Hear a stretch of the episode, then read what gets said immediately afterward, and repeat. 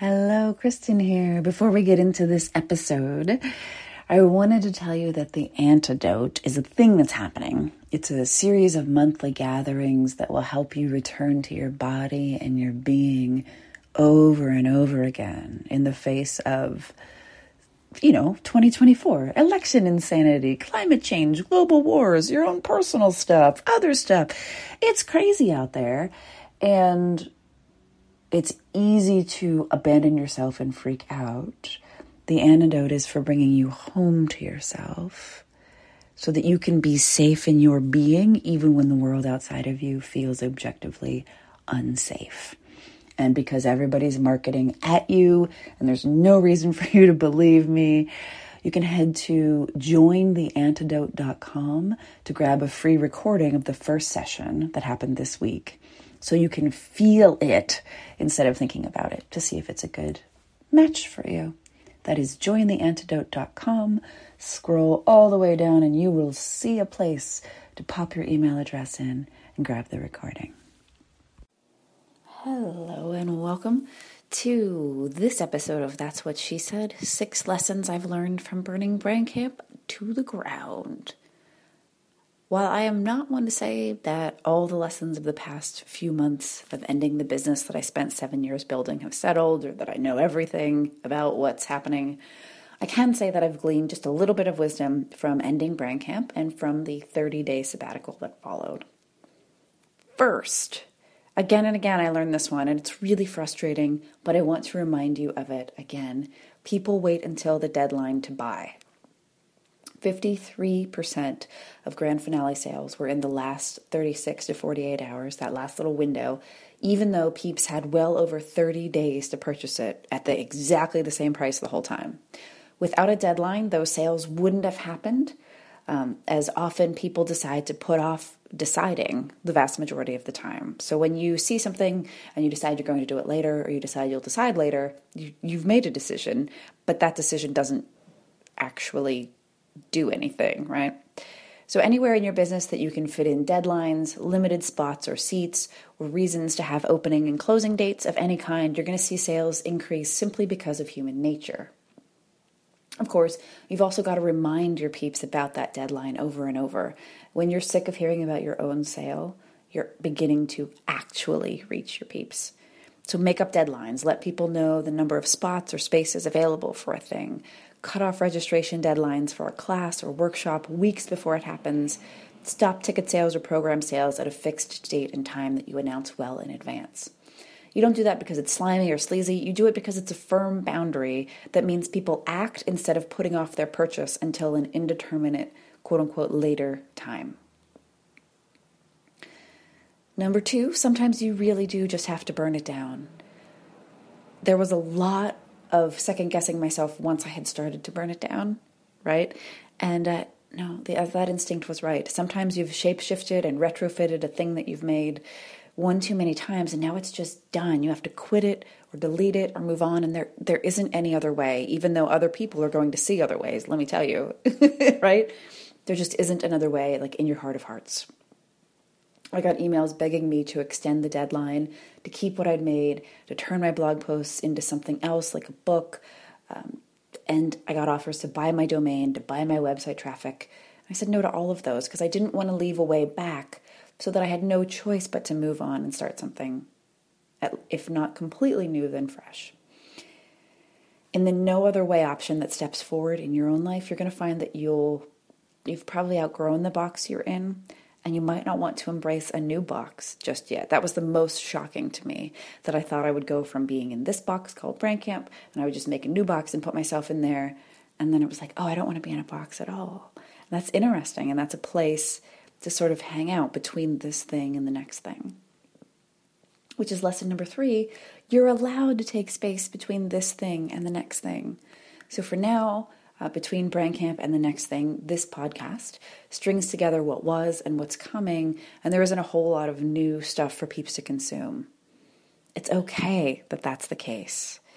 I have no shiny branding process in the works. I have no infrastructure being built behind the scenes that will wow you with its gloriousness and its, you know, six figure intentions and its amazing, amazing interface. I am, for once in my life, refusing to rush the process, even though that goes against every impulse in my quick and efficient, get it done personality. This matters. I'm allowed to give this iteration time to make itself known, and I won't move forward until I get the inward yes that has so far only been whispering no, no, no, no, no at every option I give it with regards to the future. If you're between projects or websites or businesses and you're frustrated, I've been there, I am there, I get it. And I also know that the most important bits of ourselves and our work and the reason that we're on this earth, however we define it, they can't be hurried or rushed. We'll, we will always feel like we're behind, and that is just par for the course. So keep doing the work you know you're supposed to be doing behind the scenes. Keep growing. Keep taking the next right step, and the next thing will come. It will seem way too late, but it will be perfectly timed. And I say this just as much to myself as I do to you because it always seems too late. Always, always, always. Number five, sabbatical is much, much harder than daily productivity. So much harder. Uh, it turns out that I'm absolutely addicted to productivity. So I am really good at getting shit done quickly and efficiently, and the loss of all that day to day business emailing, Facebooking, Instagramming, and blogging, and planning, and writing, and marketing, and selling, and communicating left a really big gap in my life. It was giant. So the poem, um, this is called Sabbatical Day Two, and it's fucking dramatic, and it's funny that it's dramatic to me now. Um, giving yourself to the loss of momentum feels like being expelled from the belly of the whale, Jonah, dripping, miles from the deep and bereft of further instruction. Sitting what looks like quietly on shore feels like flailing, all Kermit arms akimbo, grasping for each buzzing, what next, what next, what next, as it flies. I honestly thought, which is amazing to me now, the answer to what next would arrive the minute that I made space to welcome it. Like I would just stop, I would burn Brand Camp down, and the next morning I would wake up and be like, oh, that's the next thing. It never occurred to me that it would take more than 24 hours for the answer to what next to arrive. And yes, that is fucking funny. like, come on. Um, but that's how I got through burning it down because I was just, I had this bright faith that the next thing would show up right away. It wouldn't be a big deal. Bada bing, bada boom, we'll just keep working. Of course, that isn't how it worked out. So I read, I went to yoga, I watched TV, I whined to my friends about how bored I was, and because they were at their corporate jobs, they had trouble empathizing. I had a really, really hard time sitting with myself without the label of entrepreneur or coach or teacher or writer to hold in front of me. I was, of course, tempted to deep clean every part of my house, to reorganize and alphabetize my possessions, to start approximately 84 projects that would have just distracted me from the horror of being completely still, of actively giving up momentum. I didn't. I was as still as I could be, and it sucked a lot of the time. Most of the time, in fact. I listened and took long baths and listened and saw Bruce in concert and listened and listened and, listened and listened I was willing to sit with this very necessary grief that comes from ending a chapter in your life. And to be honest, Brand Camp was a huge chapter. I rediscovered that freedom is the most exhilarating and terrifying emotion on the planet. With no debt to pay off, and no job to go to, and no major daily responsibilities to tend to, and no travel to look forward to, just daily life, as big or as small as I could make it, I wept I wept because it was terrifying, all those choices. The choices are infinite, and they were and are overwhelming. Because sometimes getting what you want is way more scary than not getting it at all. And in the absence of struggle, I found myself really, really, really lost because that some part of us needs the struggle, right? We need the thing to be against, or at least I do. I need the thing to be against, the thing to be fighting, the thing to be working toward, the thing to be going at. And without that, with just without the struggle, just daily life is continuing as usual. And the biggest struggle in my life is showering and getting out of the house when I'm not depressed, which is not even a very big struggle right now. Um, it was shocking to me how much struggle is necessary to this whole process.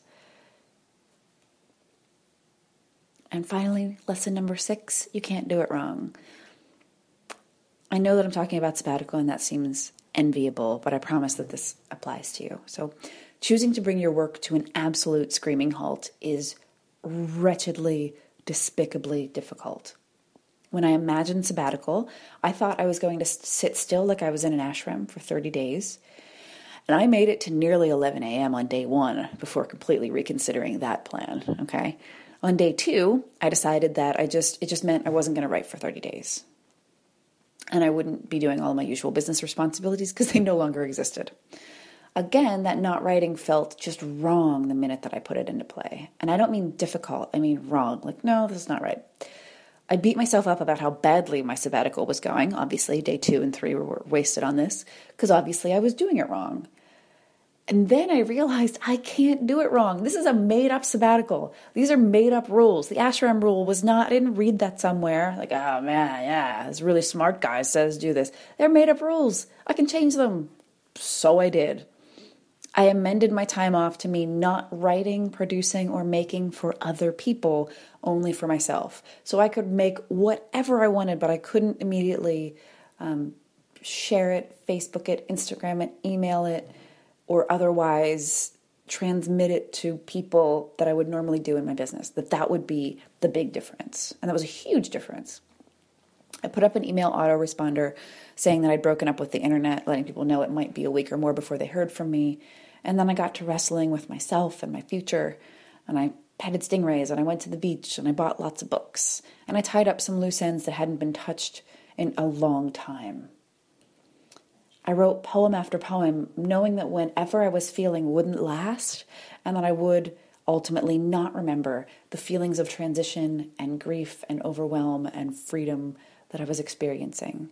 I would look back and say, oh man, I wish I was on sabbatical again if I didn't take the time to record how exquisitely tender and troubling it was to sit with myself as a human, not as an entrepreneur or as a particularly productive member of society.